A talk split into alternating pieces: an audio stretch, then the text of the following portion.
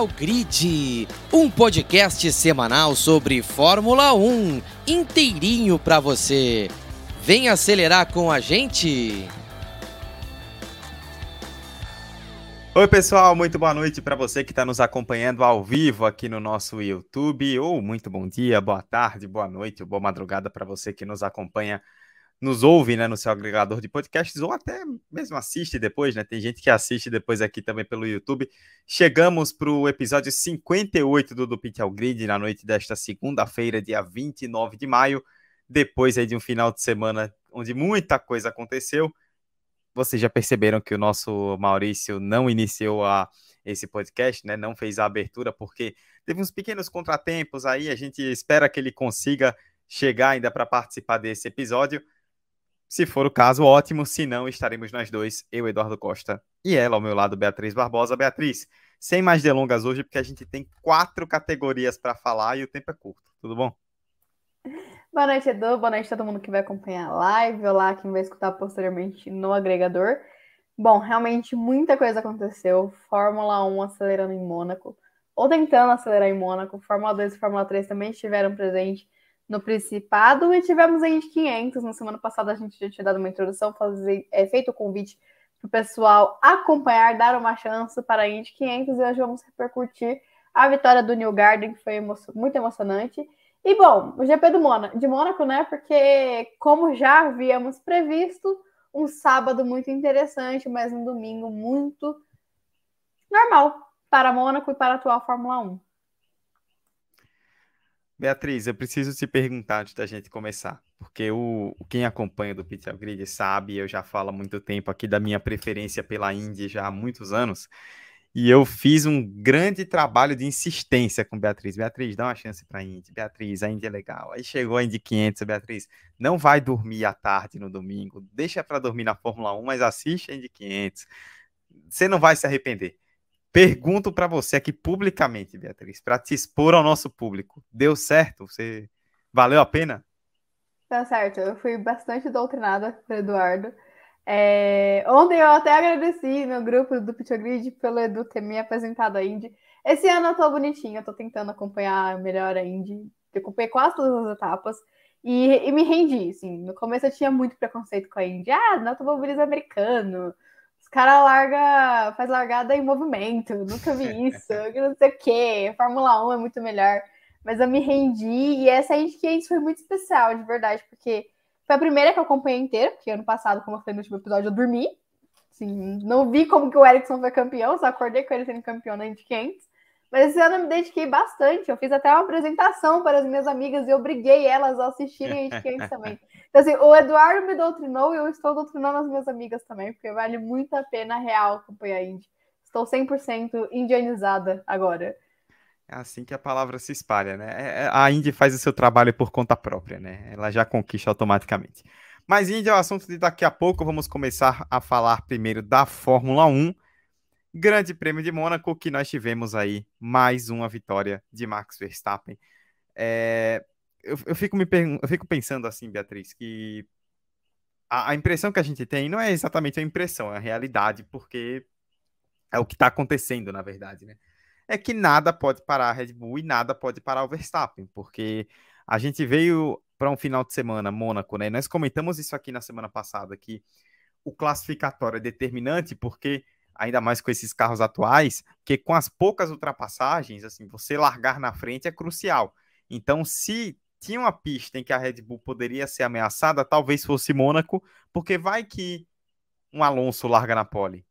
Vai que um Leclerc, que é sempre muito forte em classificações, faz uma pole.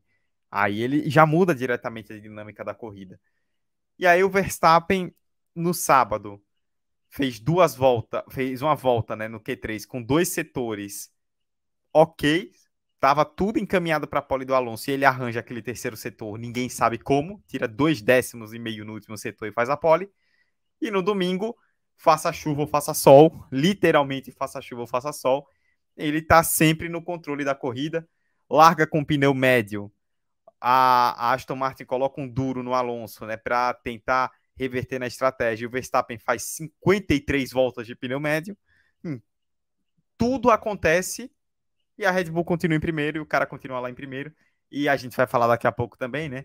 Se tínhamos alguma esperança de campeonato, essa esperança tá se esvaindo, que o Pérez fez um final de semana horroroso, e tá, o, o, para, realmente a impressão que a gente tem é que o Verstappen é imparável em todos os sentidos esse ano. É, como você bem destacou, o... esse era o circuito para dar uma quebrada na sequência de vitórias da, da Red Bull e do Verstappen. São dezessete G Ps, dezoito com esse, agora eu não me recordo bem agora o número exato, de vitórias consecutivas. É... Não, perdão, porque teve Interlagos ano passado, mas tem uma sequência muito grande de vitórias aí, a única interrupção foi Interlagos ano passado.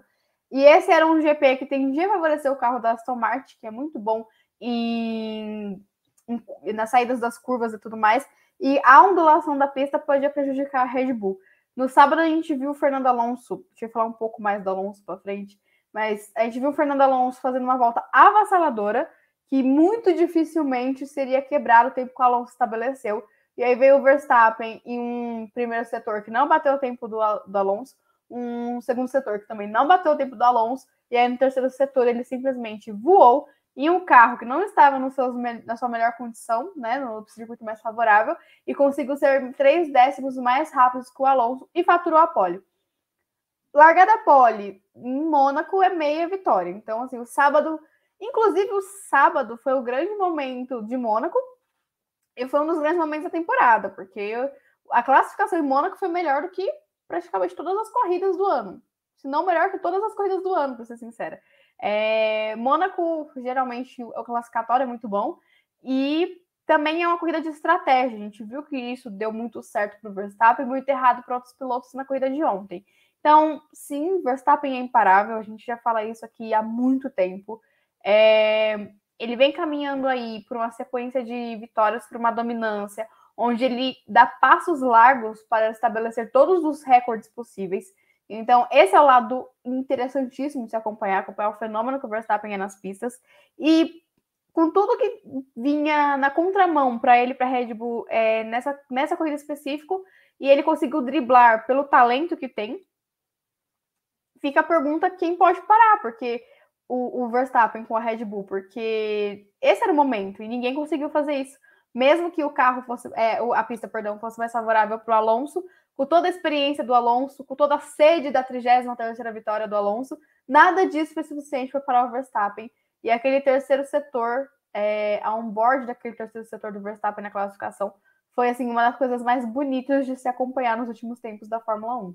Não, ele, ele bateu no muro na reta, né?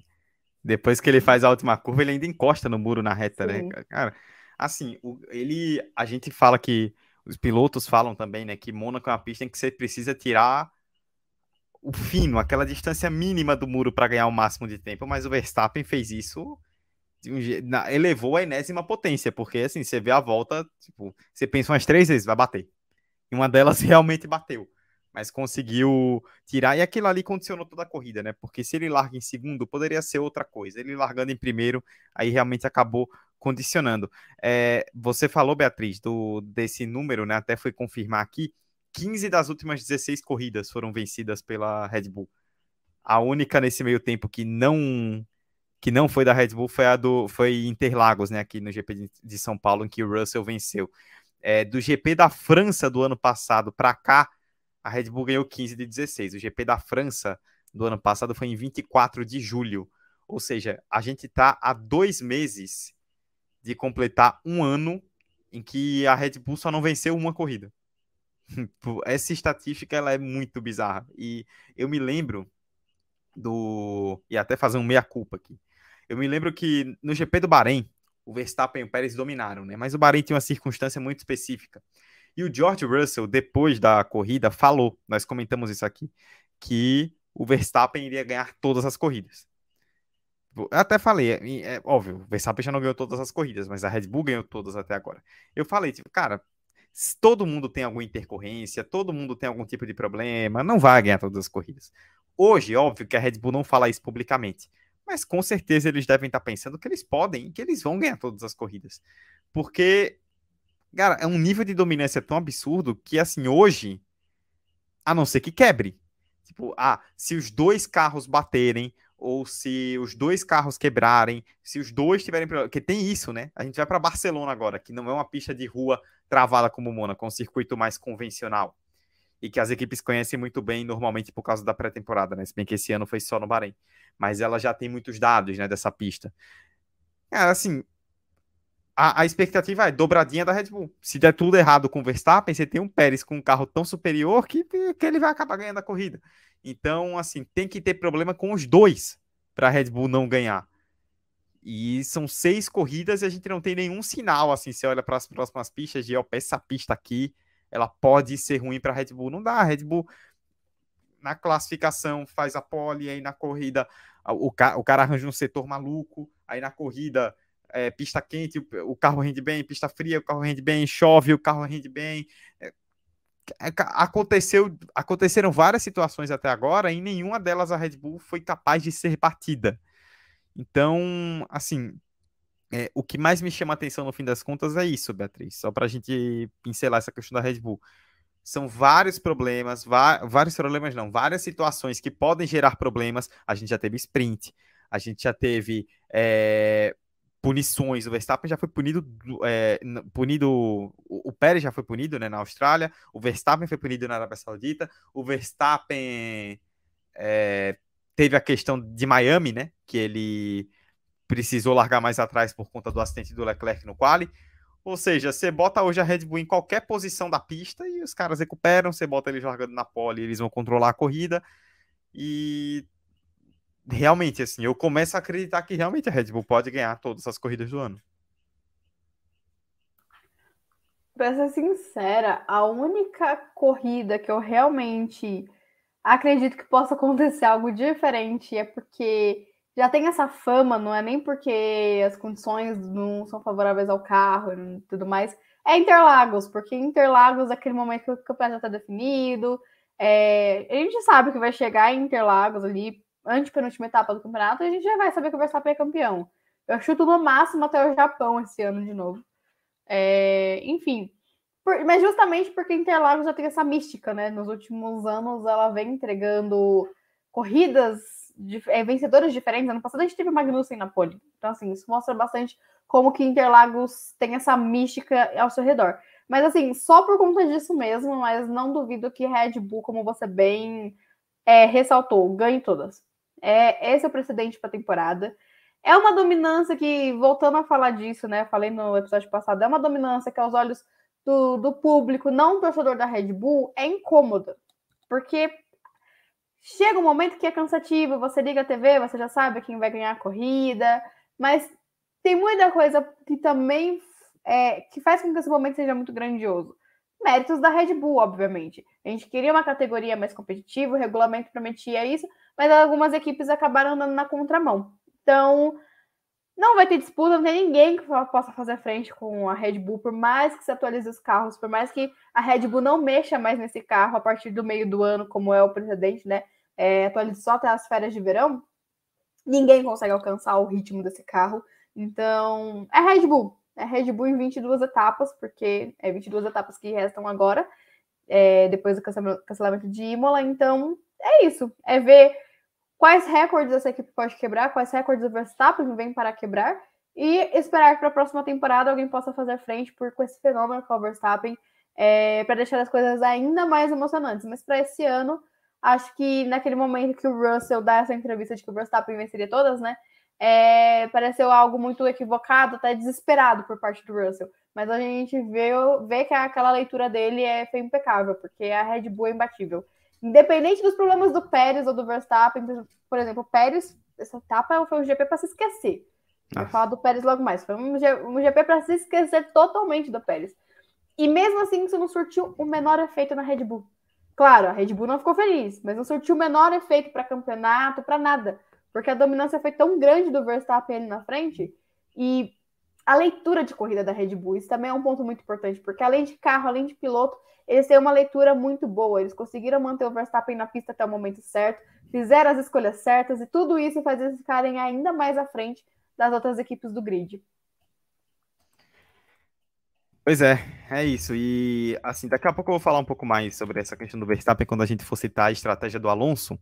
Mas antes da gente falar especificamente disso, enquanto a Beatriz já já aparece na tela, vamos falar de campeonato. Beatriz, o Sérgio Pérez, ele deu entrevista falando que ainda acredita que tem que ser campeão. Eu acredito que seja a postura correta, porque assim, o cara não vai chegar em Mônaco na corrida seis de vinte e dois e falar, ó, oh, galera, quer saber? Eu desisto, vou passar o resto do ano aqui só esperando, é, não vai dar. Óbvio, então ele vai falar isso publicamente e tem que falar isso publicamente mesmo. Mas na cabeça dele, com certeza devem estar devem estar caindo alguns fios, porque é assim, um final de semana, né? A gente até discutia isso aqui no, na semana passada. O Pérez é o especialista das pistas de rua, enquanto aparece o nosso Maurício aí. O Maurício apareceu na hora certa para falar do Pérez. É, o, o, o Pérez é o especialista de pista de rua. O Pérez é o cara que, chegando em Mônaco, ele venceu em Mônaco ano passado. Se ele vencer esse ano de novo, com um carro muito forte, ele consegue botar um fogo no campeonato. E aí, na pista onde você mais precisa do sábado, o cara bate no Q um e larga em último, toma duas voltas do Verstappen, chega em décimo sexto. Foi... Eu, eu fico me perguntando, e aí eu vou jogar para você, Beatriz, depois até o Maurício comentar também, e aí toca a apresentação. O que foi mais humilhante para o Pérez? Largar na pole em Miami, com o Verstappen em nono, e perder do jeito que perdeu? Ou bater no Q um em Mônaco, chegar em décimo sexto e tomar duas voltas numa pista que costuma ser da especialidade dele? Que parece que agora o campeonato foi pro ralo mesmo. Eu fico com o Mônaco, porque eu acredito que as expectativas eram maiores. Porque, apesar de tudo, em Miami ele ainda pontuou, foi bem, apesar de ter perdido. Agora, em Mônaco, não foi só a questão do bater. Como a gente já falou ali do Verstappen, né? E de tudo que a gente comenta do sábado. O sábado é muito importante. A classificação, ela define muitas posições no grid de Mônaco para a corrida. É, no final, da, né? Porque é muito difícil ultrapassar. Então eu fico com o Mônaco, porque você, além de tudo, você toma duas voltas. O Pérez, ele largou em último. Ele tinha ali a estratégia de parar na primeira volta e ir com o composto duro até o final da corrida. Essa estratégia de uma parada virou cinco paradas por conta das condições, porque ficou preso atrás do Lance Stroll, porque bateu com o Magnussen. Então, assim, como eu falei anteriormente, foi um G P para se esquecer, para apagar da memória. Helmut Marko já deu a letra, que ele espera que isso não se repita ao longo do ano. É, a paciência tá meio curta ali já com o Pérez, e esse G P é, escancarou isso, porque, igual eu falei, esse desempenho do, do Pérez não surtiu muito efeito na Red Bull em, em relação ao campeonato. Mas a Red Bull, por mais que tenha esse carro competitivo, a dominância do Verstappen, ela quer resultados parecidos dos dois pilotos andando próximos, que é o mínimo que se espera com um carro desses. Então, realmente, o, o Pérez, em um intervalo de um ano, ele sai de vencedor de Mônaco para uma humilhação em Mônaco. Então, é, assim, eu realmente acho que esse G P foi muito pior. O desempenho dele, né? Não, ele parecia muito desesperado, foi a sensação que ele passou durante toda a corrida, e esse desespero se transformou em batidas e batidas.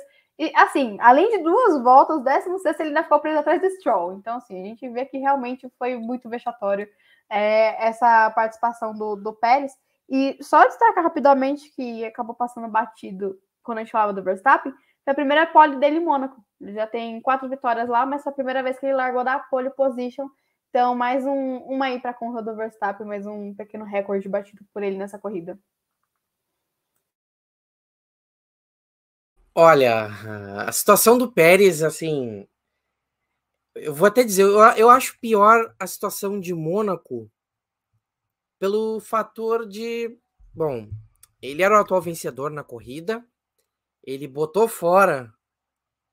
Uh, bom, foi uma batida assim que o Leclerc, eu, eu colocaria o Leclerc batendo daquela forma que ele bateu no treino, não o Pérez. É... Lembra quando a gente comentou algumas semanas atrás de que a natureza iria marcar o Pérez?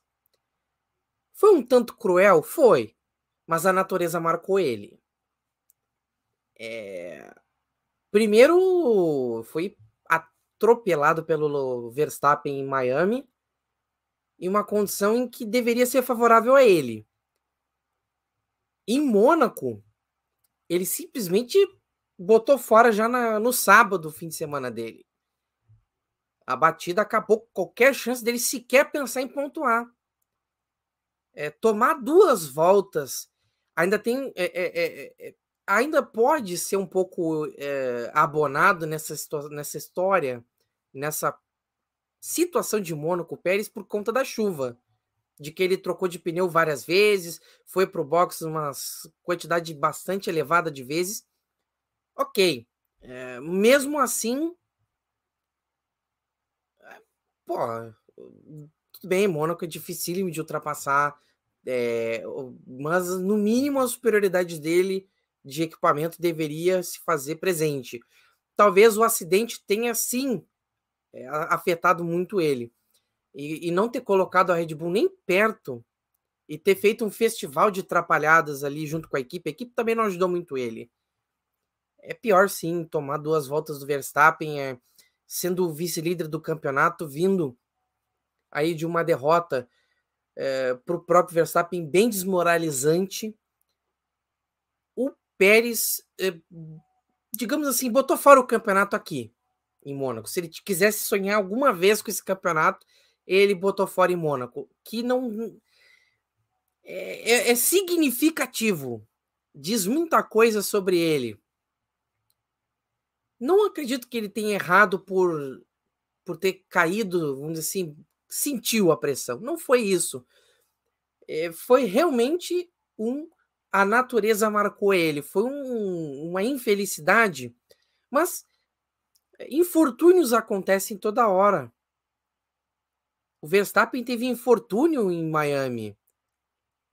Na classificação também, numa pista de rua, numa pista que é um pouco mais fácil de ultrapassar, sim, mas o Verstappen exerceu a sua superioridade.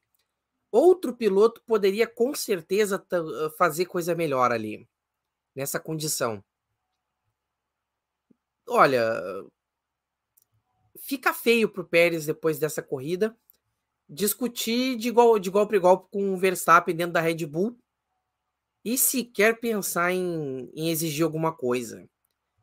A equipe já, vamos dizer assim, já tirou também a esperança dele, ó. Amigão, não... É o que tem para hoje, entendeu?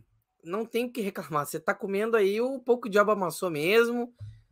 Vai ser frio, a torradinha vai ser fria. Então, se vira. E foi mais ou menos isso. Ô, Maurício, só para completar em relação ao Pérez e a gente falar do Alonso, é... você tocou num ponto importante porque o Pérez teve alguns contratempos esse ano. E todos eles tiveram alguma justificativa por trás que, assim, a gente... relativizou, mas ao mesmo tempo colocou aqui que eram importantes, como por exemplo na Austrália, né, que ele largou lá de trás, acabou sendo punido e tudo mais, uh, acabou, punido não, é, teve problema no Q um, acabou largando lá do fundo, ou é, em Miami, que ele teve problema, só que, ou, que teve a questão da estratégia, né, no sentido de que, assim, para mim foi uma estratégia normal, sabe, não, muita gente confabulou possíveis teorias da conspiração, não acredito nelas, mas que a questão dos pneus acabou prejudicando, tá, tudo mais. Dessa vez não tem como, porque a gente pode colocar essa questão que você falou do, do, do piloto ficar preso atrás do, de todo mundo em Mônaco, né, eu até acho que o fato dele ter tomado a primeira volta do Verstappen não tinha muito o que fazer, porque com os carros com esses, essas banheiras, né, em Mônaco, ninguém passa ninguém, uma hora o Verstappen ia chegar, ele preso em todo mundo, né, era natural. É, a grande questão é, o fim de semana dele foi completamente comprometido, porque em Mônaco você precisa, para estar bem, largar na melhor posição possível, e ele largou em último por um erro que ele cometeu no Q um. Então, assim, não tem como, tá na conta dele. E eu concordo com a Beatriz, é até difícil, eu não gosto muito de entrar nessa seara do... É, de, ah, será que fulano tá nervoso ou não? Que a gente não é psicólogo, né? Mas, e estamos longe do piloto. Mas eu concordo com a Beatriz quando ela fala que deu para sentir um Pérez muito afobado. Erra sozinho no Q um, é, se desespera um pouco na questão da estratégia, ele e a equipe se perdem um pouquinho. Pare... Acho que a, a, foi essa corrida que o Pérez sentiu. Tipo, cara, o Verstappen vai disparar aqui e eu vou perder uma chance enorme. E no fim das contas é realmente o que aconteceu, né? O, o Verstappen está com cento e quarenta e quatro, o Pérez cento e cinco. São trinta e nove pontos. E é uma pista de rua, que é a especialidade do Pérez. O cara sai de uma pista de rua com zero a vinte e cinco. É um prejuízo que dificilmente o Pérez vai ter uma chance de, de recuperar esse ano. Sem dúvida, vai ser muito difícil para ele recuperar. E quem está de olho nessa situação, ó, Fernando Alonso. O Fernando Alonso fez uma prova tranquila, menos no final, menos no final. No final, a equipe Aston Martin tentou trucar com o Verstappen e quase que botou tudo a perder. O Alonso teve que fazer uma parada a mais em relação à sua concorrência que vinha atrás, porque a ideia era ir com o pneu de pista seca. Só que pouquíssimas voltas depois que ele colocou o seu pneu, é, o seu pneu médio, acabou acontecendo o quê? A chuva caiu. E a equipe teve que chamar ele para o pit para botar o intermediário, e isso derreteu a vantagem que ele tinha, bastante grande, diga-se de passagem, em relação aos, ao terceiro e, e demais pilotos que vinham atrás. Dudu, o, o Alonso, pela primeira vez essa temporada, termina em segundo lugar. Ele bateu na trave. Ontem também na, na classificação, ontem não, no sábado na classificação, também teve perto da pole position. Um desempenho realmente muito, muito bom do Fernando Alonso, talvez... É meio chovendo molhado que tenha sido o melhor desempenho dele na temporada. Mas é, é ótimo pensando em, em temporada, numa pista que seja um pouco mais travada, de repente, de sonhar um pouco mais, sei lá. Mas o Alonso chegou perto. E quando começa a chegar perto das vitórias, uma hora vai brilhar. Não foi o dia do Alonso, mas ele já mostrou que Uh, essa temporada ele vai tirar é, o atraso de fato de quase tudo que ele precisa tirar, primeiros pódios, e só faltam as poles e vitórias, né, para o Alonso poder de fato tirar de vez aquela zica que ele começou a, a ter depois que saiu da Ferrari.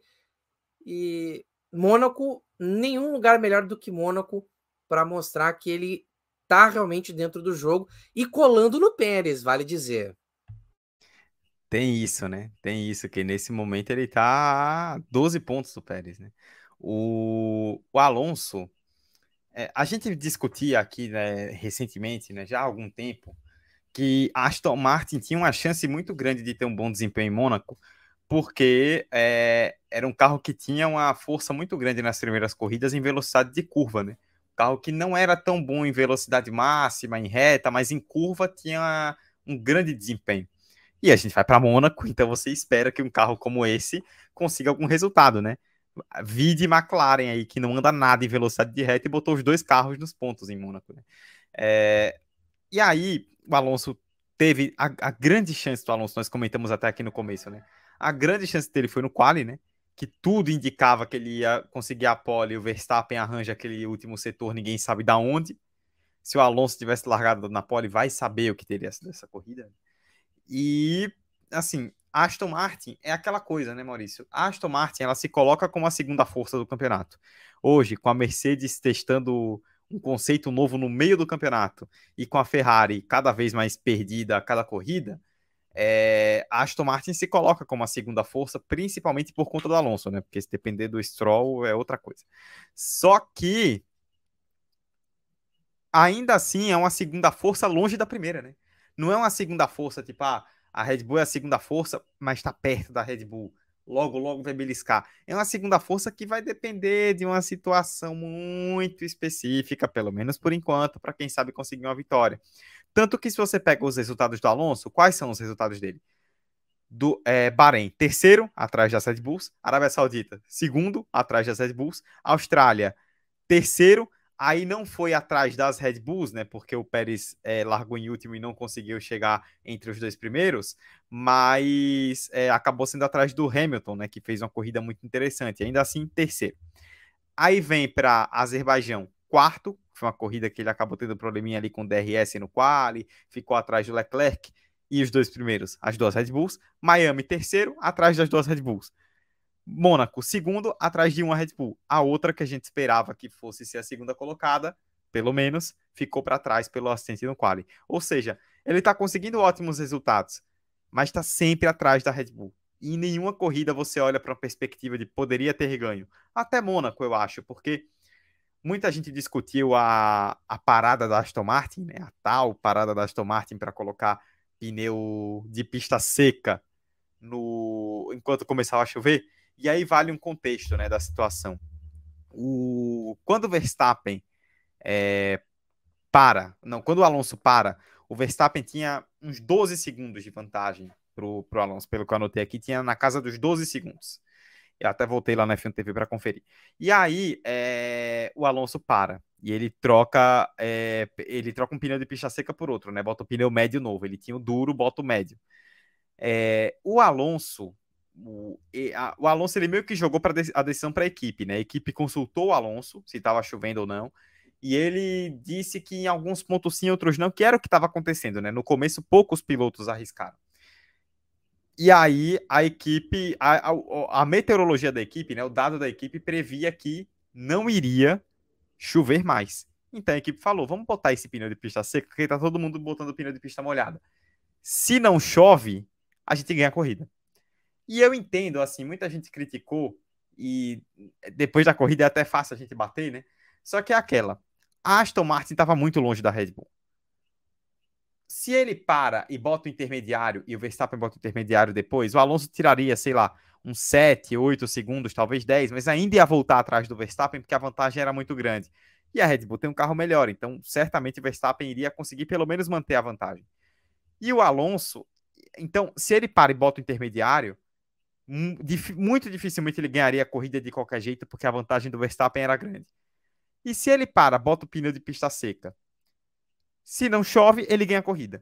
Se chove, ele ia ter que voltar, mas pela distância que ele tinha para o resto, ele ainda assim seria segundo, como realmente aconteceu. Então era aquela, tipo, ah, a gente não tem o que perder aqui. Ou a gente vai continuar em segundo, ou a gente ganha a corrida. Então a Aston Martin arriscou. Eu entendo ter arriscado. E aí acabou não dando certo, ele não conseguiu, ainda assim é um grande resultado, mas é aquela, um grande resultado de uma equipe, de um piloto, né, eu diria, não é equipe, de um piloto que tem conseguido grandes resultados, só que ainda assim muito longe de quem eles querem almejar. É, em compar... o Dudu falou, de um piloto, até porque o Stroll, o que ele mais fez em Mônaco foi brincar de carro bate-bate, né, foi, foi complicada a coisa, foi até um motivo de memes isso, né? Mas, Beatriz, como é que você vê essa corrida do Alonso, ele chegando em segundo lugar, brigando pela... tentando brigar pela vitória, arriscando. Ele está numa fase inspirada em dois mil e vinte e três, tá? Inspirado, tá... E, como eu falei, ele quase conseguiu a pole, mas foi, foi pouquinho, por muito pouquinho, e levou a Aston Martin aí, na ausência do Pérez, ao segundo lugar.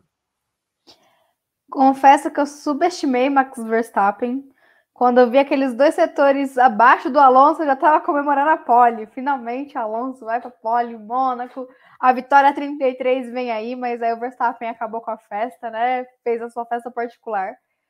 Foi a, a situação do Alonso com a chuva em Mônaco me lembrou um pouco a situação do Norris na Rússia, em dois mil e vinte e um. Aquela questão, a meteorologia da, da equipe um tanto quanto equivocada, é, e é como o Edu disse, foram por tudo ou nada, não conseguiram nada de diferente, mas também não se prejudicaram por conta dessa decisão. Poderia ser um, é, um resultado diferente, uma vantagem menor da Red Bull em cima da, da Aston Martin, né? Um tempo mais, mais próximo, mas, assim, foi uma, eles estavam seguros na corrida para poder arriscar. A chuva estava no setor dois, e aí, o, quando foi consultado, ele pegou e falou, ó, não sei, vocês decidem. E aí a ideia era tentar com os pneus médios ter um desempenho melhor, já que a Red Bull tendia a não ter um aquecimento muito bom dos pneus dianteiros. Verstappen ainda não tinha parado, iria com pneus duros para o final, só que a Aston Martin arriscou parar, e aí o Verstappen só para quando já estava chovendo em todo o circuito, então ele não precisa fazer uma parada a mais. Inclusive, mais um show de resistência do, dos pneus com a Red Bull, né? O desgaste da Red Bull é muito bom. O Verstappen segurou muito com o pneu médio, algo assim que não era esperado. É, inclusive, o Alonso, ele larga com os pneus duros, ele, as duas Mercedes, o Sainz. É, cinco dos, dos dez primeiros, dos oito primeiros, perdão, estavam com pneus duros para tentar realmente ganhar na estratégia, foi o que eu falei, Mônaco. A graça de Mônaco é a classificação e as estratégias das equipes, né? Nesse final de semana a gente viu que teve muitas estratégias erradas, mas a Aston Martin é... vinha com problemas também. É importante destacar que o Alonso estava com problemas na parte dianteira do carro, ele sentia uma, uma força mais brusca, teve um momento que ele até achou que tinha um furo no seu pneu, de tão ruim que estava a parte dianteira do carro, então ele realmente... conseguiu um, um baita resultado para Mônaco, é...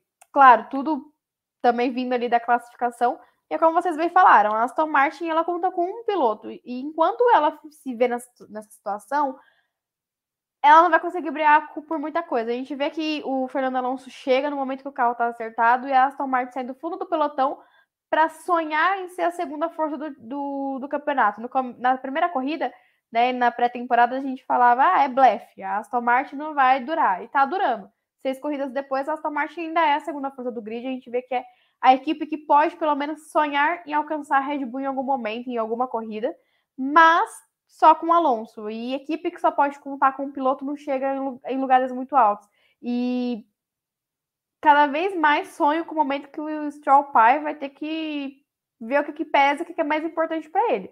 Se realmente fazer o nome da Aston Martin na categoria ou você manter o filho dele correndo, porque ontem, como o Maurício bem ressaltou, o Stroll tava brincando de carrinho bate-bate, é, bateu de um lado, bateu do outro, depois, enfim, não conseguiu fazer muita coisa, além de segurar o Pérez no começo da corrida, bom ressaltar, e a gente vai falar mais pra frente da Ferrari, que é a Ferrari, né, mas, e da Mercedes, mas o resultado do Stroll e do Pérez foram fundamentais para que essas duas equipes pudessem aparecer melhor ali atrás, já que elas estavam no momento particular da equipe, da equipe não, da corrida, porque o Alonso estava no momento, o, o Verstappen muito mais à frente, e aí vinha o Ocon e o resto do pelotão ali atrás, contando um pouco com a sorte. E destacar aqui uh, o importante, né, sobre a Aston Martin, é... também teve a questão do acordo com a Aston Martin, uh, com a Honda, perdão, para vinte e seis. É, vai ter que ter um, até lá, uma decisão. Olha, o desejo é ganhar ou o desejo é fazer um, um, um sonho ser realizado ali do, do Stroll de ser piloto. É, é, a Aston Martin tem as próximas duas temporadas aí para se decidir o que que quer da vida, porque dois mil e vinte e seis... a coisa vai ser quente. Se, se a coisa estiver certinha, tudo certo para vencer, vai ter que pensar na competitividade acima de tudo, porque o Verstappen não ficou muito feliz de verdade, que teve que mudar sua fornecedora de motores.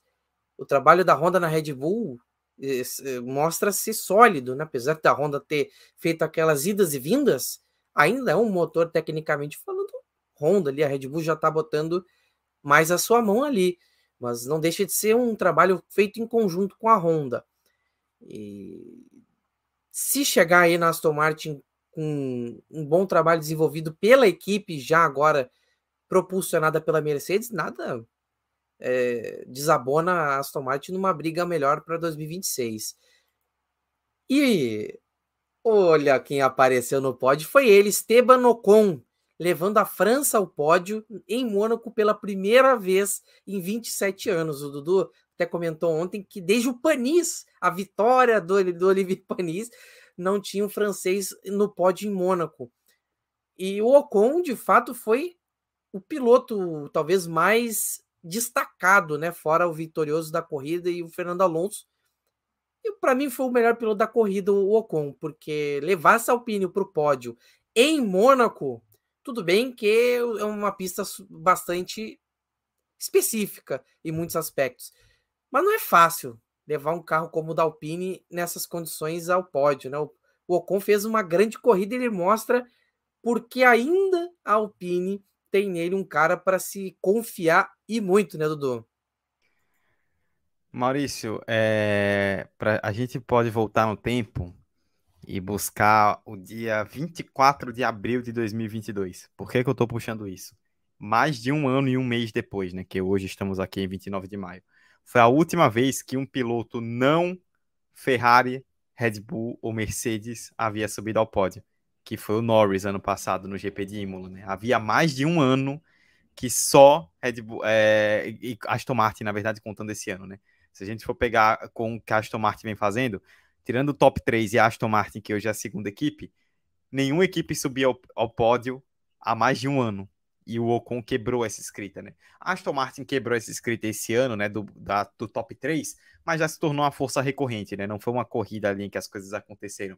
E surpresas fazem bem para a Fórmula um, né? A gente sempre destaca. Pô, dois mil e vinte e três, por exemplo, a forma como o ano está se desenrolando. A gente chega aqui toda a corrida e fala Verstappen, Pérez, Alonso, Verstappen, Pérez, Alonso. Chega uma hora que não tem muito mais o que falar, né? Virou a mesma coisa. É legal quando a gente tem a surpresa. E o Ocon é um piloto assim, no qual eu tenho alguns questionamentos. Ainda acho que a Alpine errou ao dar um contrato tão longo para o Ocon, segurando Alonso e Piastri, mas o Ocon é um cara que, desde o ano passado principalmente, ele elevou muito o nível e tá entregando desde dois mil e vinte e um, eu diria, né, que ele ganha a corrida, né? Desde dois mil e vinte e um ele elevou muito o nível e tem resultados consistentes. Ele ganhou corrida em dois mil e vinte e um, ele superou Alonso em dois mil e vinte e dois. Esse Alonso aí que a gente está vendo, ano passado era da Alpine e o Ocon ganhou na disputa interna. Tudo bem, Alonso teve algumas quebras, problemas, isso tem que ser contextualizado, né? Não foi só porque o Ocon foi muito bem, mas o Ocon foi muito bem. E esse ano ele já começa com um pódio, né? Agora em Mônaco, tudo bem, Mônaco é uma pista circunstancial, como você falou. Ele fez o quarto tempo e ganhou o terceiro lugar porque o Leclerc foi punido, tudo isso é verdade. Agora, você tem que se manter bem na corrida, porque tem a questão das estratégias, a chuva chegou para bagunçar e ele se manteve muito firme. Fez uma corrida muito interessante, gostei muito, fiquei feliz com o pódio do Ocon, porque é sempre bom ver algo novo. E o pódio do Ocon também gerou, né? Uma, a Beatriz, que é mais da, do Twitter aí do que nós, gerou uma das cenas que mais viralizou aí na rede social, pelo que eu vi, né? Depois da Indy quinhentos, pelo que eu acompanhei, foi uma cena que é, ganhou muitas visualizações, que foi a cara impagável do Gasly na comemoração da Alpine, né? Todo mundo comemorando e ele com a cara de estou aqui porque sou obrigado, né? Porque, para quem não sabe, a gente comentou isso até no começo da temporada, o Ocon e Gasly são dois pilotos que não se bicam há algum tempo, a Alpine colocou os dois para correrem juntos e o Gasly, a bem da verdade, fez uma ótima corrida também, tá? O Gasly é, chegou em sétimo lugar, é, fez uma corrida muito interessante, conseguiu um bom resultado para a Alpine, considerando ali a circunstância, só que quando o seu companheiro chega no, no pódio, você não tem muito o que fazer, né? É, e aí, Beatriz, como é que você vê essa grande façanha do Ocon de levar a Alpine ao pódio nessa temporada, em Mônaco, um grande prêmio que os franceses vão com certeza sempre dizer, não, pode ser Mônaco, mas é minha casa também, né? Não deixa de ser um pouco a casa dos franceses. Essa temporada que eu diga, já que não tem mais o G P da França, né? Então é o mais próximo que eles vão ter de um G P em casa. Essa foi, foi o terceiro pódio da carreira do Ocon. E o que me chamou a atenção na corrida de ontem é que o Ocon ele foi bem andando tanto com os pneus secos quanto os pneus de chuva. Ele aí largou na terceira colocação e chegou em terceiro lugar. É, depois da punição do Leclerc, né? O Leclerc tomou uma punição por atrapalhar o Norris na classificação. Então, recebeu três é, posições de penalidade e o Ocon herdou esse terceiro lugar no grid na classificação. Se manteve muito bem com ambos os pneus, em ambas as condições, numa contramão do que vinha a Alpine. A Alpine não vinha se destacando tanto na temporada. E aí, do nada, chega Mônaco, o Ocon classifica muito bem. Perdão. A Alpine consegue colocar os dois pilotos em zona de pontuação. O... o... O Gasly numa corrida mais atípica, né? Atípica não, mais apática, perdão. E o Ocon, assim, pra mim, concordo totalmente, foi o piloto do dia. É, justamente por ter conseguido se manter muito constante. Por ele vinha numa briga ali com, no começo da corrida com o Sainz e com o Hamilton. Ele acaba sendo tocado pelo Sainz quando o Sainz tenta numa maluquice ultrapassá-lo e acaba... O Sainz levou a pior, né? Essa, mas não deixou de correr o toque no Ocon. Então, se manteve firme e foi para o pódio, dando uma diferenciada, finalmente, nos pódios da temporada, né? O único piloto diferente que a gente tinha tido, além de Alonso e os dois da Red Bull, foi o Hamilton. Então, é sempre bom quando pinta essas surpresas. É, fiquei feliz. Também concordo que a Alpine foi precipitada em renovar por tanto tempo com o Ocon, mas, pro bem ou pro mal, ele sempre é o piloto ali da Alpine nos últimos tempos que se destaca. É, claro, o Fernando Alonso não tinha nem como se destacar, porque o motor dele pipocava corrida sim, corrida não ano passado. Mas o, o Ocon é sempre quem traz os melhores resultados no final. Então, é compreensível, por um lado. E o Gasly, aquela, pra quem quiser ver, tá no Instagram da Alpine. Gente, é impagável a cara do, do Ocon. Do Ocon não, perdão, do Gasly. É impagável, assim. É, realmente estou aqui obrigada. É aquela foto que a mãe obriga a criança a tirar na escola. Sim, impagável mesmo, mas os dois estão até saindo bem, de acordo com a rivalidade ali que dizem que tem, né, que a gente sabe realmente que tem, é, estão se saindo bem na convivência e o Ocon sai bem na frente nessa briga interna também, os pilotos da Alpine, e ele destaca que ele espera que não seja uma melhora esporádica e que a Alpine realmente consiga se manter ali na frente é, do pelotão e quem sabe seja só o primeiro de mais pódios que possam surgir na temporada. Então, ver como a Alpine também vai lidar. Tem muita equipe trazendo atualização, a Alpine é uma delas. Então, ver como as equipes vão é, melhorar e evoluir no decorrer, no decorrer da temporada. Com certeza. Eu, eu, realmente, eu, eu consegui acompanhar agora essa foto, né, do, da, da comemoração da, da Alpine. É, o Gasly tá com aquela cara assim... Ah, comer o meu bolo aqui, não tô muito, não tá legal.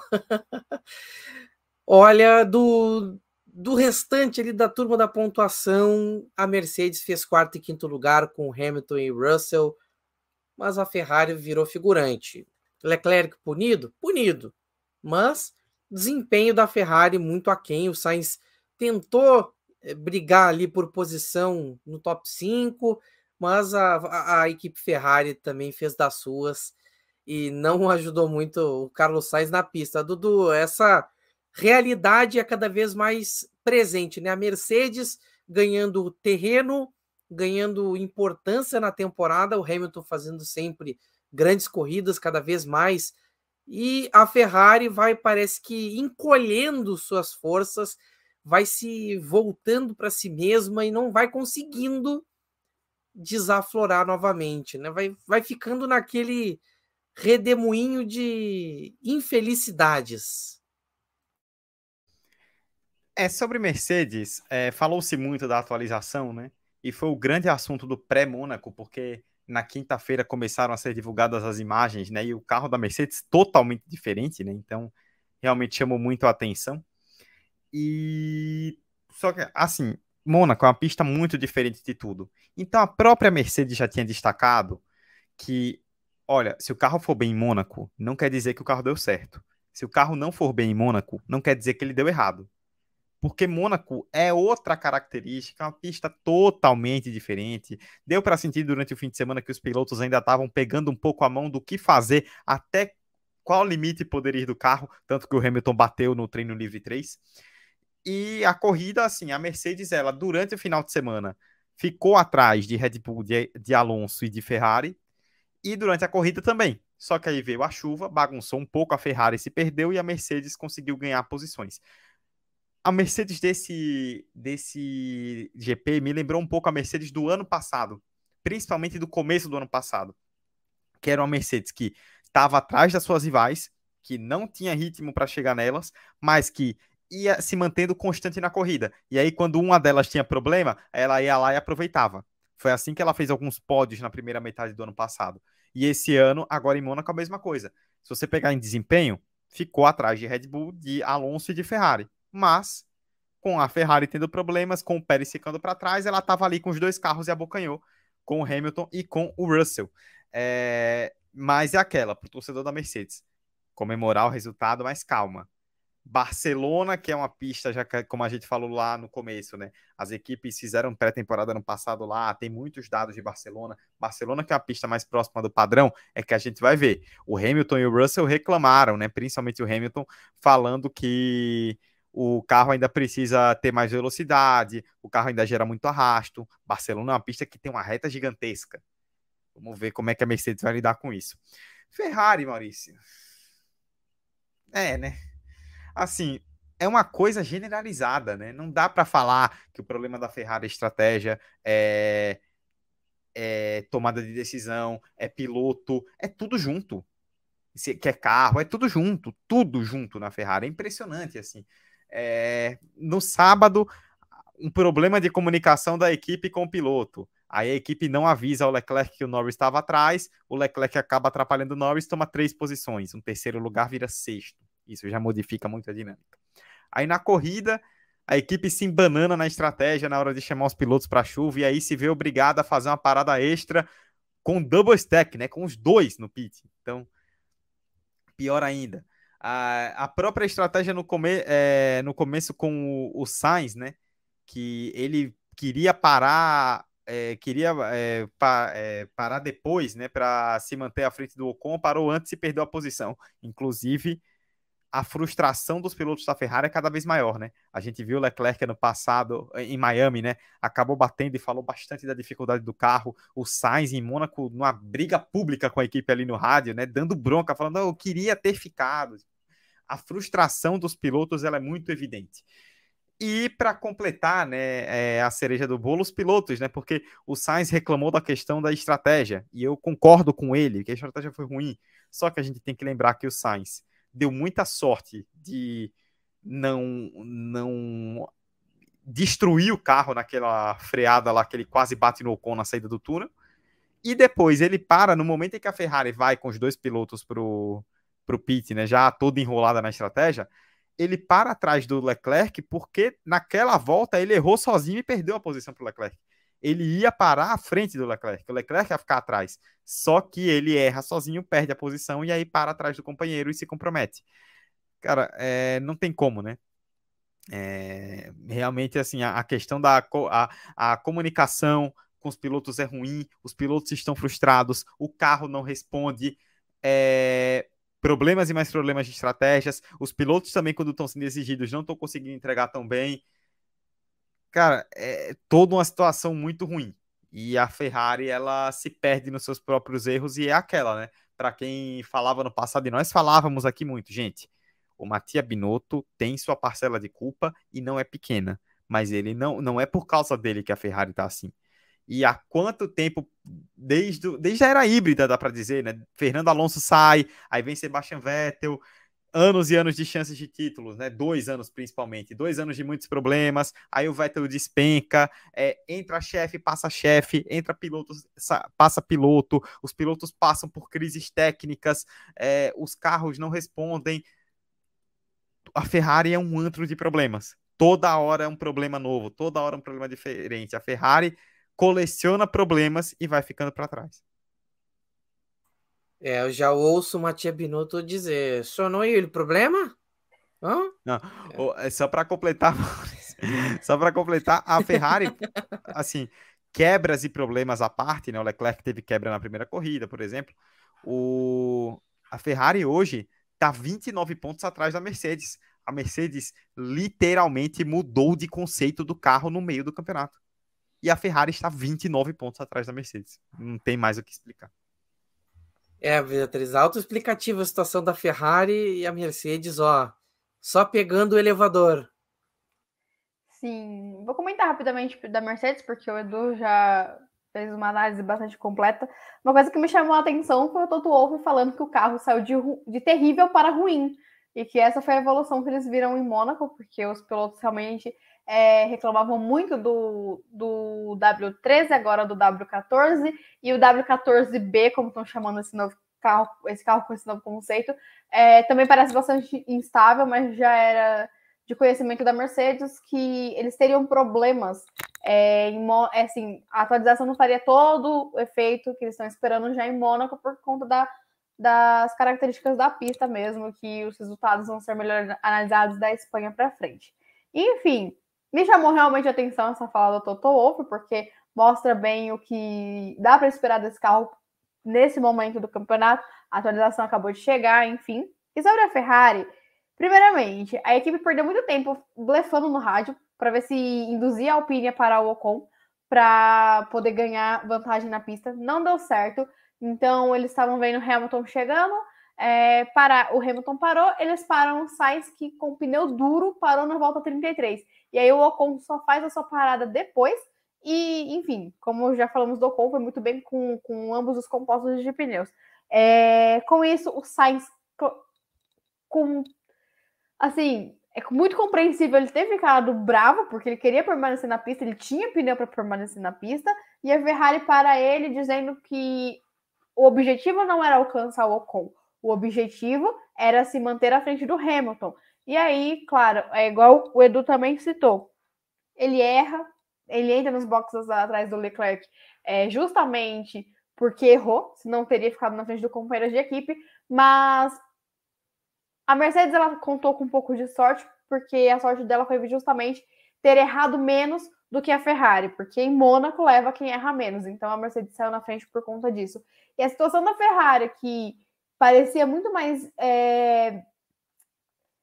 que parecia entender muito mais o seu carro do que a Mercedes, é lamentável nessa altura do campeonato. A Ferrari, ela regrediu é, muito, muito mesmo para essa temporada. Ferrari, ela, ela tem, sonhou em brigar com o título ano passado, e esse ano a Ferrari, ela é a, se, se, se sujeita a ser a quarta força do grid. Então é um regresso muito grande é, para uma equipe que sonha, que bate na trave sempre, é, querendo ser campeã, mas só se queima queima pilotos, os pilotos não se ajudam, é, e a gente fala isso desde o ano passado. O problema da Ferrari não é uma peça, não é uma parte da equipe, não é o estrategista, não é o chefe, não é só os pilotos, é todo mundo, igual o Edu voltou a citar aqui agora. Então é lamentável e é patético os papéis que a, que a Ferrari se sujeita corrida após corrida. Mônaco foi só mais um capítulo desse. Se tem uma Red Bull disparando e fazendo história na frente, a Ferrari ela, ela se encaminha pelo caminho totalmente inverso. E é, vex... é vexame em cima de vexame, corrida após corrida. E é por... justamente por isso também, que foi uma reclamação muito grande em Mônaco, que semana após semana é rumores diferentes sobre o Leclerc em outra equipe, sobre o Sainz em outra equipe, porque em um momento os pilotos também perdem a paciência, por mais que também sejam culpados por essa situação. Fato, a Ferrari vive sempre nessa corda bamba, né, quando não está em boa fase. Dudu, algum destaque do restante do grid? McLaren, eu vi que esteve brilhando em relação às últimas corridas. É, foi o que nós comentamos, né, Maurício? Até cheguei a pincelar aqui. A Ferrari é uma equipe que... A, a McLaren, perdão. É uma equipe que tem muitos problemas, né? É, com velocidade de reta, tá tentando corrigir isso. E Mônaco é uma pista em que isso é nulo, né? Então, a McLaren pôde explorar suas potencialidades e conseguiu um resultado, né? Botou os dois pilotos nos pontos. É, é, para o que vem sendo o ano da McLaren, foi algo interessante. E eu queria só destacar, acho que foi um grande destaque para mim, né? Além do... A, a, além desses, né? É que o Norris foi o nono colocado, o Piastri o décimo, né? Os dois nos pontos da McLaren.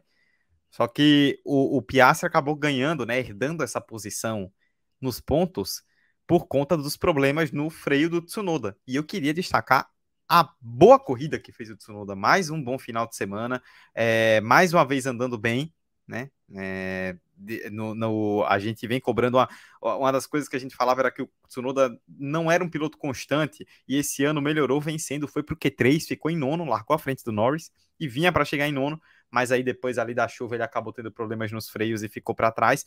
O companheiro dele, o De Vries, dessa vez não bateu, não teve... O De Vries, ele teve um fim de semana... É... apagado.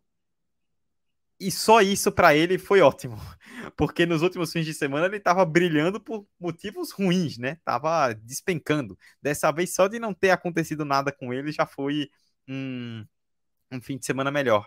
E também pontuar, né? Assim, a gente já falou sobre isso em relação à Aston Martin, mas só para pontuar, se a Aston Martin quiser realmente ser grande, com grande estrutura, com muita grana, com Honda vindo aí em dois mil e vinte e seis...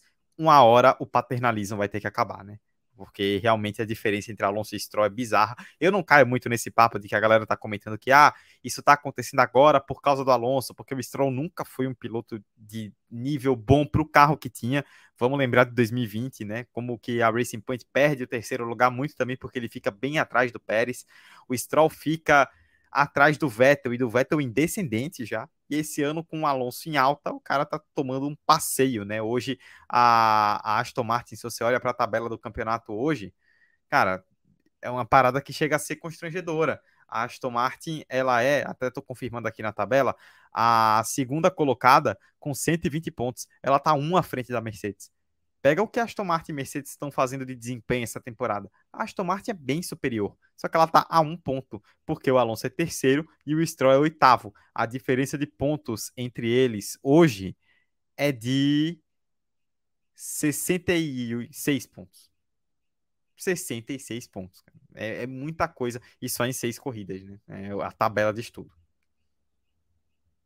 É, e aí, Beatriz, como é que você vê o restante do grid? McLaren dando um bom fim de semana para o seu torcedor. É, gente, eu vou puxar a sardinha só para McLaren mesmo. Edu já ressaltou muito bem aí todo o resto do pelotão. E só acrescentar a mesma informação que na chuva o Norris foi o piloto mais rápido é, ali dentre... entre todos os do grid, então uma evolução muito clara para o Norris, que depois daquele drama na Rússia em dois mil e vinte e um, parece finalmente ter se entendido com a pista molhada, e, e foi muito bem.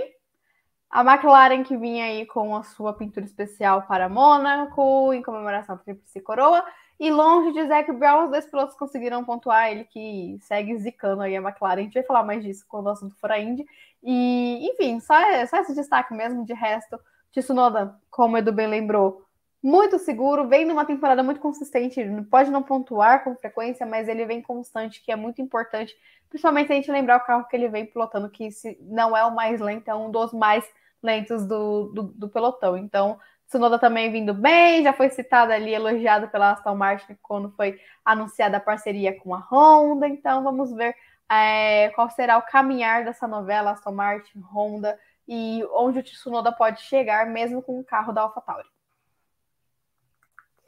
E já vou continuar com você, Beatriz. Quero ouvir os destaques da base nesse fim de semana de Mônaco.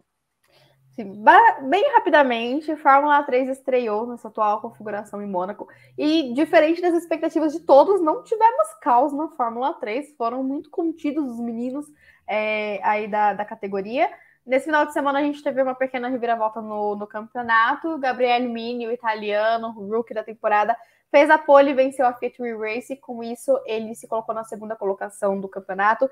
É, despen- é, desbancou o Salsi dessa colocação. Gabriel Bortoleto teve uma participação mais discreta, mas muito consistente. Ele foi P sete na classificação, P seis na sprint e P cinco na corrida principal. Ele se mantém na liderança com dezessete pontos de vantagem em cima, em cima do Gabriele Mini. Tivemos o Caio Collet no final de semana que na classificação parecia que ia bem, mas o Caio Collet é simplesmente o ser humano mais azarado do grid da Fórmula três. E o, quando ia bem ali, pontuando o P cinco na corrida principal, ele foi atingido pelo Sebastian Montoya, o pneu furou e ele precisou abandonar a corrida. É... Além deles, o Pepe Marti, o pilo aí do Fernando Alonso, né, da agência de gerenciamento de carreira de pilotos, é, venceu, voltou a vencer uma sprint race. Então, da Fórmula três, esses foram os principais destaques e dentro da pista e fora das pistas, destaque para a F I A, que promoveu uma ação em Mônaco e colocou apenas comissárias para avaliar e analisar aí a Fórmula três nesse final de semana. Já na Fórmula dois, a gente teve mudanças também É, no campeonato, dessa vez na liderança. Théo Pourchaire vai para a segunda colocação, porque o Veste foi o pole position e venceu a corrida principal. Então ele está aí a três pontos do Pourchaire agora, assume a liderança. Os dois numa briga muito interessante. Pourchaire foi o segundo colocado, mas não conseguiu dar muito sufoco, muito trabalho para o Veste, na verdade. O Ayuasa venceu a corrida sprint, porém, apesar de continuar na terceira colocação, ele está vinte pontos atrás do Frederic Veste, então já é uma distância um pouco maior aí do japonês para o dinamarquês. É... Tivemos a Mecha Chrome na Fórmula dois, voltando a fazer vítimas. Fazia tempo que os motores Mecha Chrome não colocavam ninguém, não deixavam ninguém na mão, mas nesse final de semana realmente tivemos alguns problemas. E falando em problemas, motor, tudo mais, Mônaco, não é só Charles Leclerc, que é extremamente azarado na sua corrida de casa. Seu irmão mais novo, Arthur Leclerc, também não teve um final de semana muito bom. Bateu na classificação, teve problemas nas duas corridas, enfim. Fim de semana realmente para se esquecer. E falando em final de semana para se esquecer, Enzo Fittipaldi mais um final de semana muito abaixo do esperado. É, ele deve... A Carlin demorou para colocar ele na pista na classificação. Dessa vez realmente foi culpa da Carlin. E com isso, já é complicado você ir para a pista por último na Fórmula dois. Isso em Mônaco é muito mais complicado. Tivemos a batida do Leclerc, bandeira vermelha. Enzo Fittipaldi prejudicado, não conseguiu fazer bons tempos de classificação. Largou lá atrás, não pontuou no final de semana, enquanto o Zé Maloney foi terceiro colocado da corrida principal da Fórmula dois. Então, o, o Enzo está em décimo segundo, o Zé Maloney está ali no top seis, se não me falha a memória, é, e a distância vai ficando muito grande entre os companheiros de equipe. E aí, para fechar o final de semana da Fórmula dois, nós tivemos um acidente do Jack Durham. É, ele acabou perdendo o controle do carro, bateu, o carro pegou fogo, foi um acidente... É complicado, mas o Durham tá bem. E tivemos a imprudência do Victor Martins nesse momento da corrida, é, bandeira amarela, dupla no setor. Ele já tinha visto as bandeiras amarelas, ele não diminuiu a velocidade, ele passa muito perto do, dos fiscais de pista, poderia ter gerado um acidente ali. Ele tomou um, uma punição na pista, três pontos na carteira. E tomou um recado também de Théo Pourchaire, que foi muito bem dado. Ah, logo na largada da corrida sprint, o Martins ele foi o segundo, o Pourchaire foi o terceiro na classica, na, no grid de largada. E o Martins ele deu uma fechada que poderia ter gerado um grave acidente ali na largada. Foi muito irresponsável a largada do Martins, assim, foi um momento que ele não precisava defender daquele jeito, o Pourchaire não iria passá-lo. E aí ele fecha a porta, mas de um jeito irresponsável. A gente sabe que o Mônaco não tem muito espaço, então realmente não tinha por que fazer o que ele fez. Beleza, depois disso, a gente teve ali o, o acidente do Durham já no final da prova, o Martins tem esse problema e o Théo Pourchaire avisa na, na, na corrida. Na corrida não, perdão, na entrevista pós-corrida. Eu estou aqui, não é fácil me passar e não é fácil me passar em Mônaco. Eu estou no pódio. Deixou o recado para o companheiro de equipe, vai se criando um clima muito bom dentro da Arte Grand Prix. E o Martins, que... foi extremamente imprudente e irresponsável. É um piloto que novamente volta a ser imprudente e irresponsável. Ele estreou bem, ele estreou empolgando, só que foi decaindo ao longo da temporada. O Victor Martins, ele não é um piloto novo para os padrões da Fórmula dois. Ele não é um piloto que começou a carreira agora. Ele é um piloto que ele sabe o que está devendo e continua devendo. Então, muitas vezes a gente cobra alguns pilotos e deixa passar sobre outros, e o Martins é um piloto que as pessoas vão fazendo a famosa passada de pano, mas que, sinceramente, depois de Mônaco, não tem como continuar fazendo isso com o Martins, porque não é a primeira vez na temporada.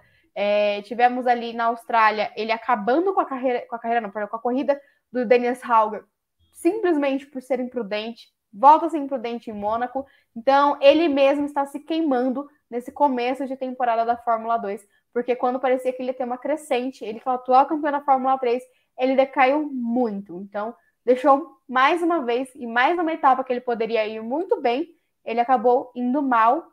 Acabou pontuando na Fiat Dream Race, porque tivemos um erro gigantesco dos comissários na volta do safety car.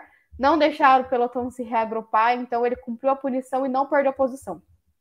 Enfim, é... saiu na vantagem, conseguiu finalmente pontuar numa corrida principal na Fórmula dois, mas ainda assim, mesmo com tudo isso, saiu manchado de Mônaco. E nada mais justo que a gente encerrar o episódio de hoje falando da grande corrida que tivemos no Indianapolis Motor Speedway ontem. As quinhentas milhas de Indianápolis foi, assim, ó, foi uma corrida...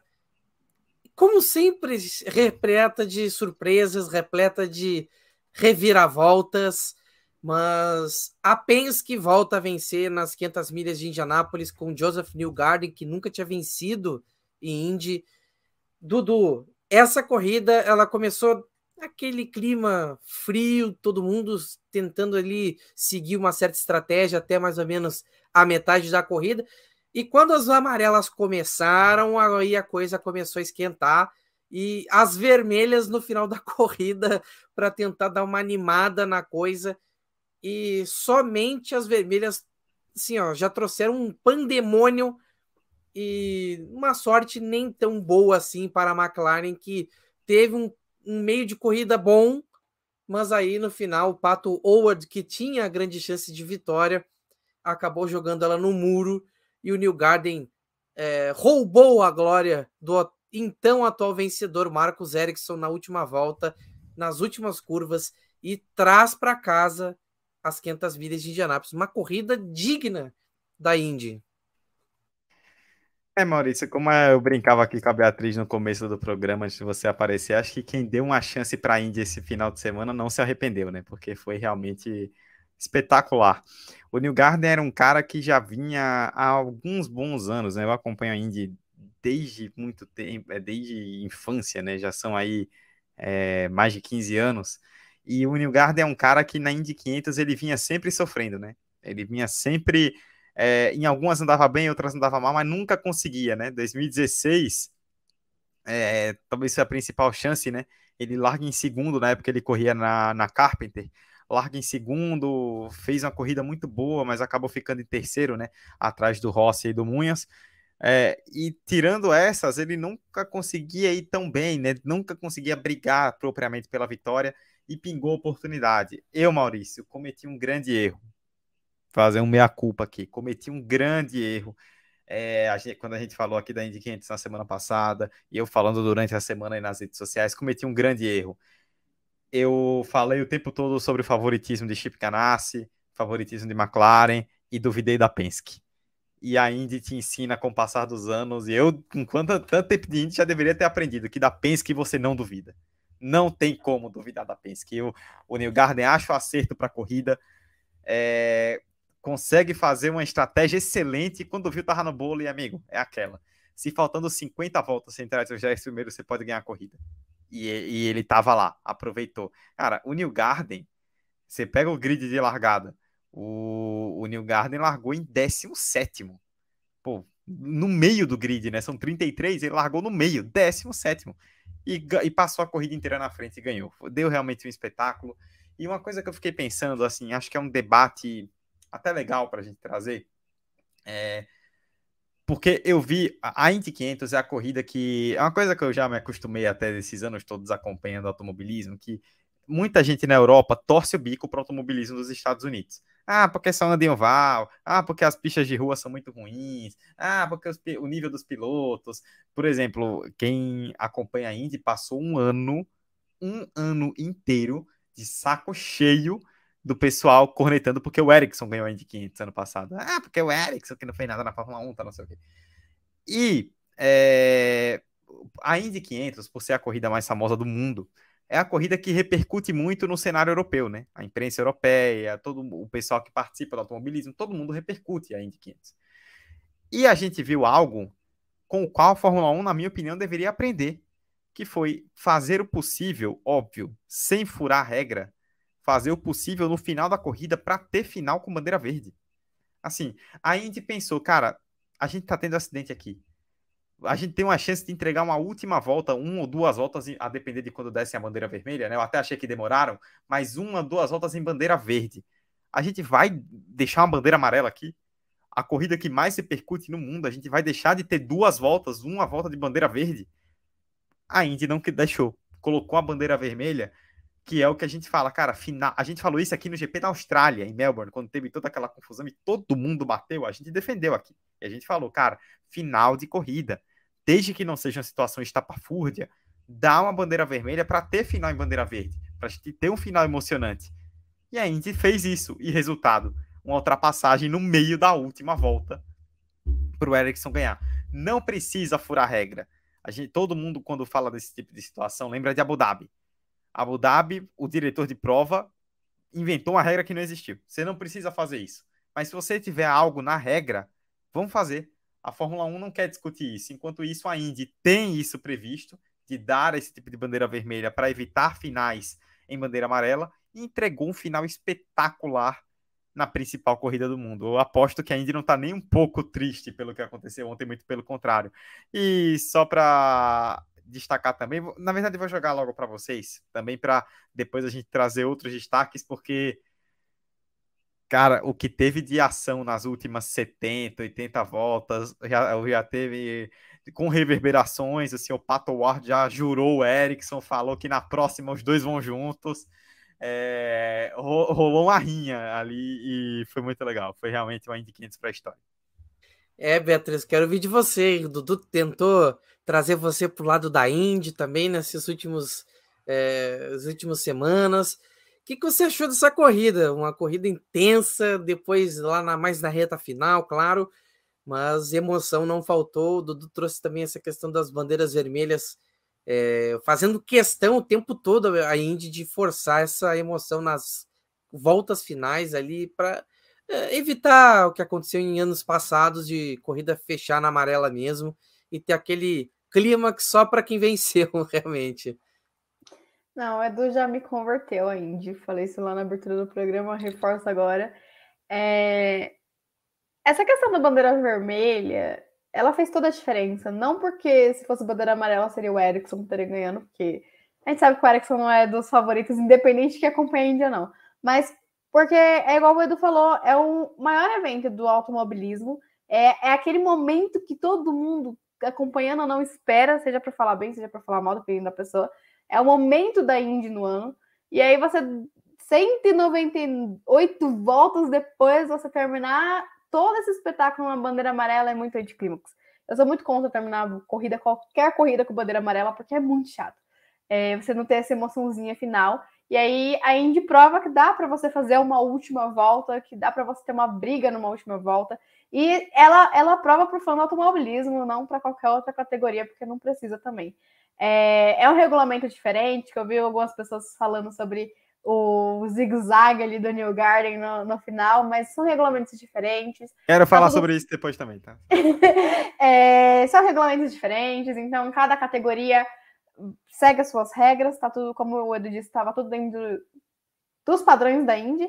É, a questão da Penske, assim, acompanhei bastante a última semana ali de treinos, da classificação, e sempre é, os comentaristas falavam, ah, a Penske pode estar escondendo o jogo. E aí logo no começo da corrida a gente viu o Will Power, ele não tava nem aí, né? Ele saiu ultrapassando todo mundo, daqui a pouco quando a gente foi ver o Power já tava ali em sétimo, sexto colocado. Então, a Penske, desde o começo da corrida, ela mostrou que tinha, sim, força. E aí, no final, que é um momento crucial, o Newgarden se colocou no lugar certo, na hora certa. É... Eduardo me iludiu aqui semana passada, falando que a McLaren tinha chances. Brincadeira, eu já estava iludida antes. Mas a McLaren, ela chegou como favorita e terminou ali com o, o Rossi, né? Entre os primeiros, em, quarto, em sexto, sétimo, não me engano, se não me engano. É, o Rosenqvist e o Pato acabaram abandonando. O momento do acidente do Rosenqvist foi, inclusive, provavelmente o momento mais tenso da prova, porque teve aquele acidente com o Kirkwood, aquele pneu que ninguém sabia onde tinha parado, e depois descobriu que não acertou ninguém, só atingiu um carro, é, mas não feriu ninguém. Enfim, tivemos um final tenso. Eu estava até estranhando, assim, chegando ali no final da prova, não tinha nenhum acidente grande, nenhuma bandeira vermelha até o momento da prova, mas foi uma corrida, assim, sensacional. Foram duzentas voltas que não pareceram que foram duzentas voltas, porque passou muito rápido, é... e foi realmente, assim, sensacional de, de se acompanhar. Antes de voltar para vocês, queria dizer que estou desde ontem me questionando se o Vicky não tivesse acertado o Palu, como teria sido o final... É, nos boxes, né? Como teria sido o final dessa corrida, e destacar aqui o espanhol que largou na pole, foi atingido nos boxes, caiu pro final do grid e ainda terminou em quarto. Então, vale aí o destaque também pro, pro líder do campeonato é, no momento. Ah, ele evitou um prejuízo gigante, de fato, né? Foi, foi uma, um grande azar. É, incrível, acho que uma, eu não me lembro de ter visto Uma, uma Indy quinhentos com tantos incidentes de boxes causados por pilotos sozinhos. Sim. Teve a Catherine Legge, que se embananou, não foi a primeira uh, pessoa a se embananar no, nos boxes. Depois teve esse incidente também do, do V K com o Palou, teve a saída bizarra ali na Andretti também, o problema envolvendo o Grosjean. É... foi uma, uma corrida um tanto esquisita ali na hora dos boxes, né? Foram vários incidentes.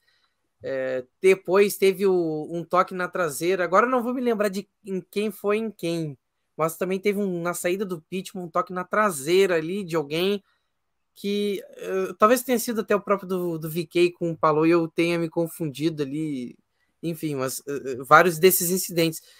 É, e, aliás, Dudu, uma boa lembrança também para se fazer, que foi a última prova do Tony Kanaan. Foi a despedida do Tony Kanaan.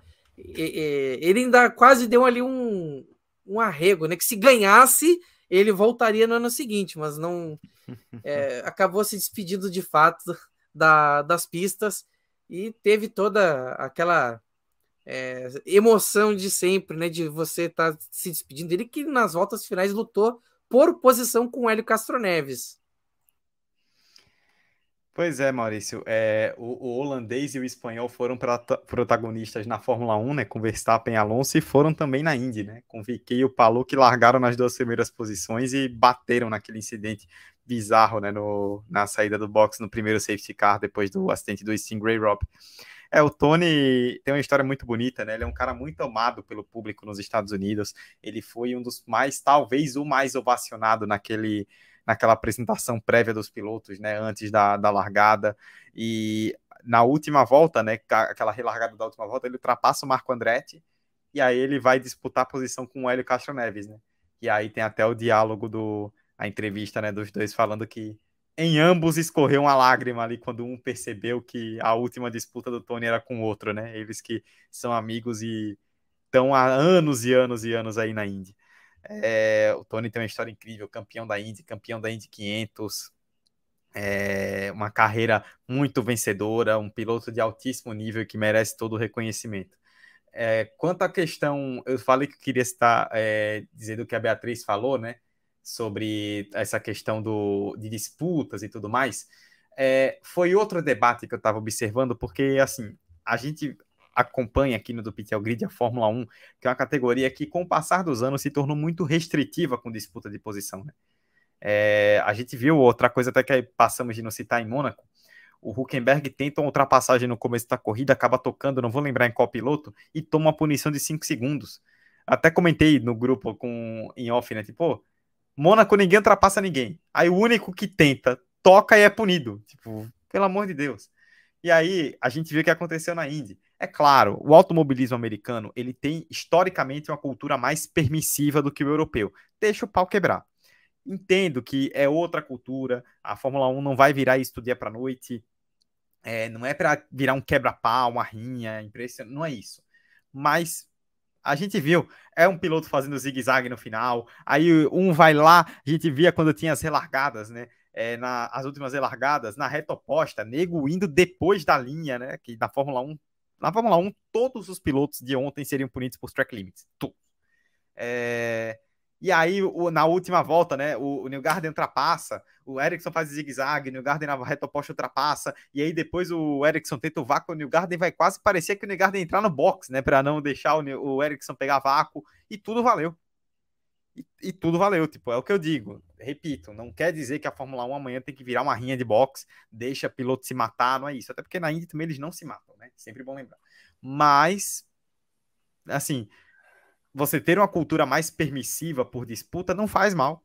Ontem o pau quebrou, eu até vi é, muita gente comentando na internet, tipo, cara, tô vendo a Indy pela primeira vez e nossa, tipo, quanta disputa pra valer e ninguém interferindo. Pois é, o público gosta de disputas emocionantes, né? É, e aí é a diferença de cultura, né? O, eu sinto que o público da Fórmula um reclama mais disso porque foi um público acostumado pela Fórmula um com as punições. E aí quando tem uma disputa sem punição, o pessoal fica maluco. O público que acompanha o automobilismo americano é um público que foi criado com essa cultura da disputa. E aí fica maluco como eu fico quando vê um Hülkenberg tomar cinco segundos de punição por um toque em Mônaco, que não mudou absolutamente nada na vida de ninguém. É... Era esse o destaque que eu queria fazer. E também pontuar que a gente não pode deixar de passar por isso, né, para jogar para vocês. Nós estamos falando de uma Indy quinhentos histórica, emocionante, incrível na melhor acepção da palavra, mas que por pouco não foi uma Indy quinhentos histórica por uma tragédia, porque aquele acidente do, do Rosenqvist com o Kirkwood, é, mais até do que os dois, né, porque o Kirkwood capotou, mas não foi uma capotagem tão grave, e os carros hoje da Indy são muito seguros. Primeiro porque o Kirkwood, ele pega na lateral do Rosenqvist, mas se ele passa um segundo depois, ele pegava de frente para o Rosenqvist.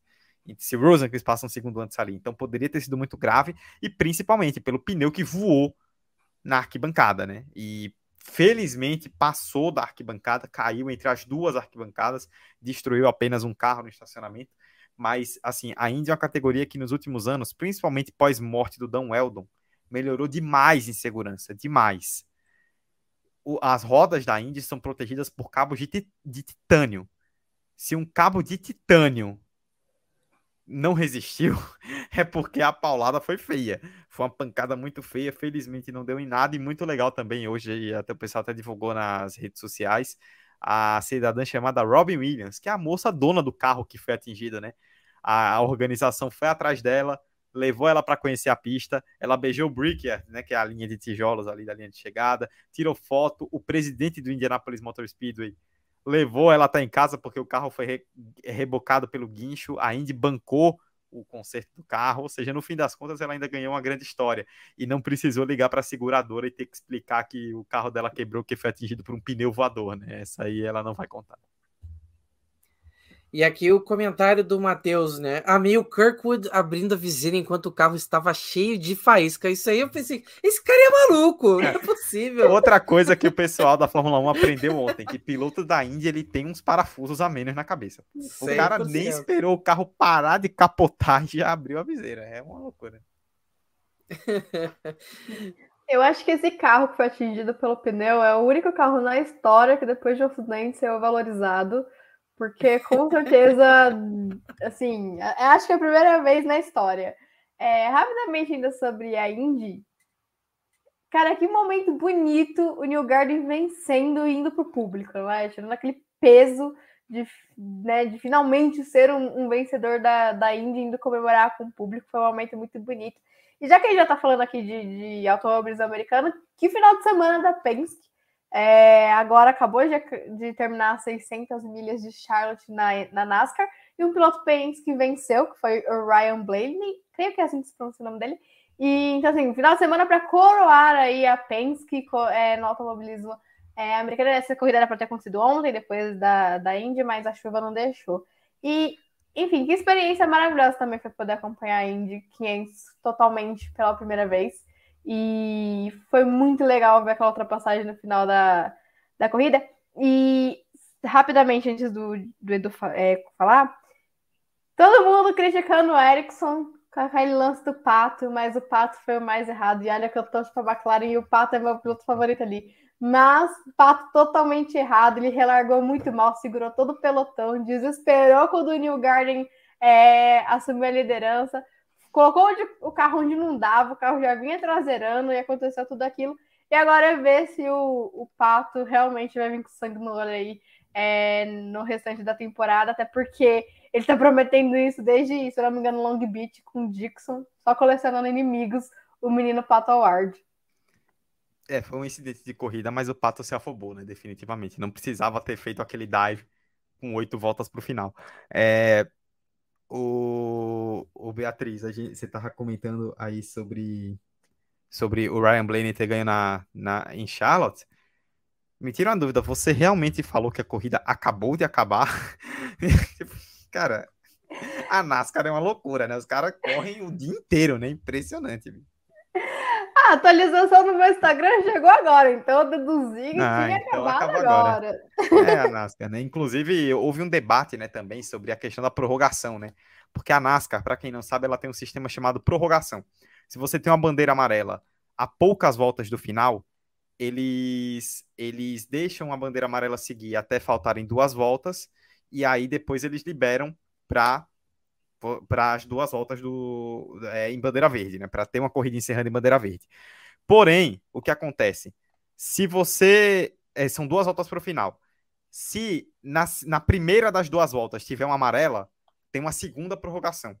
Se, aí vem a segunda prorrogação. Se na primeira das duas voltas tiver uma amarela, aí tem a terceira prorrogação. Aí depois da terceira prorrogação, não importa quando tem amarela, acabou. E em qualquer uma das prorrogações, obviamente, se a amarela for na última volta, acabou porque já é a última, né? Mas, tanto na primeira quanto na segunda, se você tem uma amarela na primeira das duas voltas, ainda tem uma outra prorrogação para terminar em verde. Eu não gosto disso, a Indy não adota, e eu concordo, não adoto, porque aí você muda completamente o conceito da corrida. A Indianápolis é uma corrida de quinhentas milhas. Se você bota a prorrogação, vira uma corrida de quinhentas e duas. Então, assim, a corrida ela tem que ser decidida nas quinhentas milhas. Isso, para mim, é inegociável. A gente pode discutir bandeira amarela e bandeira vermelha no final, nós concordamos aqui com a decisão, mas, inegociavelmente, tem que ter quinhentas milhas. Só para ter mais, aí você já deturpou. Mas, assim, a NASCAR, que é uma categoria que eu até gosto, tá? Eu acho legal, interessante, mas uma categoria que literalmente criou um playoff para ter uma decisão de quatro pilotos na última corrida, não importa o que aconteça, né? Então, a NASCAR ela já perdeu o escrúpulo completamente em criar qualquer coisa em prol do entretenimento. A NASCAR ela, é em, ela, ela vive em uma outra dimensão. é, é, é uma brincadeira, né? Bom, Beatriz, suas considerações finais. Bom, Fórmula um vem aí pro G P da Espanha. G P da Espanha não é dos melhores, mas não teremos mais a chicane na décima terceira curva. Alterações pedidas, uma alteração pedida há muito tempo é, na Fórmula um. Vamos ver se vai dar uma melhoradinha na corrida. Temos Fórmula um, dois e três novamente nesse final de semana. É, então, semana que vem traremos aí os detalhes dessa corrida. Depois, que seria a terceira, né, caso não tivesse sido, em sequência, caso não tivesse tido cancelamento de, de Imola, e aí temos Canadá, depois realmente o calendário europeu vindo com tudo para a Fórmula um. É, comentaremos aqui sobre mais uma vitória do Max Verstappen semana que vem, mas até lá, é, uma boa semana para todo mundo que acompanhou aqui, muito obrigada a todo mundo que participou no chat, acompanhou a live, vai acompanhar os agregadores, uma boa semana e até semana que vem para os meninos e para os ouvintes. Vamos lá, Dudu, suas considerações finais. É isso, Maurício, Beatriz, agradecer a todo mundo aí que nos acompanhou no YouTube ou que nos ouviu durante a semana no agregador. É, a gente veio de um final de semana histórico, né? Porque Mônaco e Indianápolis no mesmo final de semana, goste-se ou não de Mônaco, goste-se ou não da Indy e de Indianápolis, são duas grandes histórias que a gente conta, né? É, foi muito legal poder ver como elas se desenrolaram. Mônaco, com a corrida que, na minha opinião, foi ruim, mas eu esperava menos, então até ainda teve algum tipo de ação com a chuva, né? Antes da chuva, nada. Indianápolis foi histórica, a gente já comentou aqui. Indy, inclusive, esse final de semana já, né? A Indy aproveita o buzz da Indy quinhentos e vai para Detroit esse final de semana. É, estaremos de olho aqui na Fórmula um, na Fórmula dois, na Fórmula três, na Indy. Vai ser mais um final de semana cheio e voltaremos aqui na semana que vem para falar do Grande Prêmio da Espanha, que eu confesso que não me inspira muita... muita confiança, porque historicamente o G P da Espanha não é dos mais emocionantes, ainda mais num ano que já nasceu é, praticamente decidido e que vai se tornando cada vez mais decidido, mas enfim, tomara que tenhamos uma boa corrida. É isso aí, a gente volta na semana que vem trazendo mais detalhes do que aconteceu na Espanha, no Grande Prêmio da Espanha e entre outros destaques importantes que tenham no automobilismo. Você segue a gente no arroba do Pit ao Grid, no Instagram e no Twitter, e você também segue o Paddock da F dois no arroba Paddock da F dois, com tudo sobre as categorias de base ligadas à Fórmula um. Mais uma vez, muito obrigado a você que esteve com a gente, aquele abraço e até semana que vem. Tchau, tchau!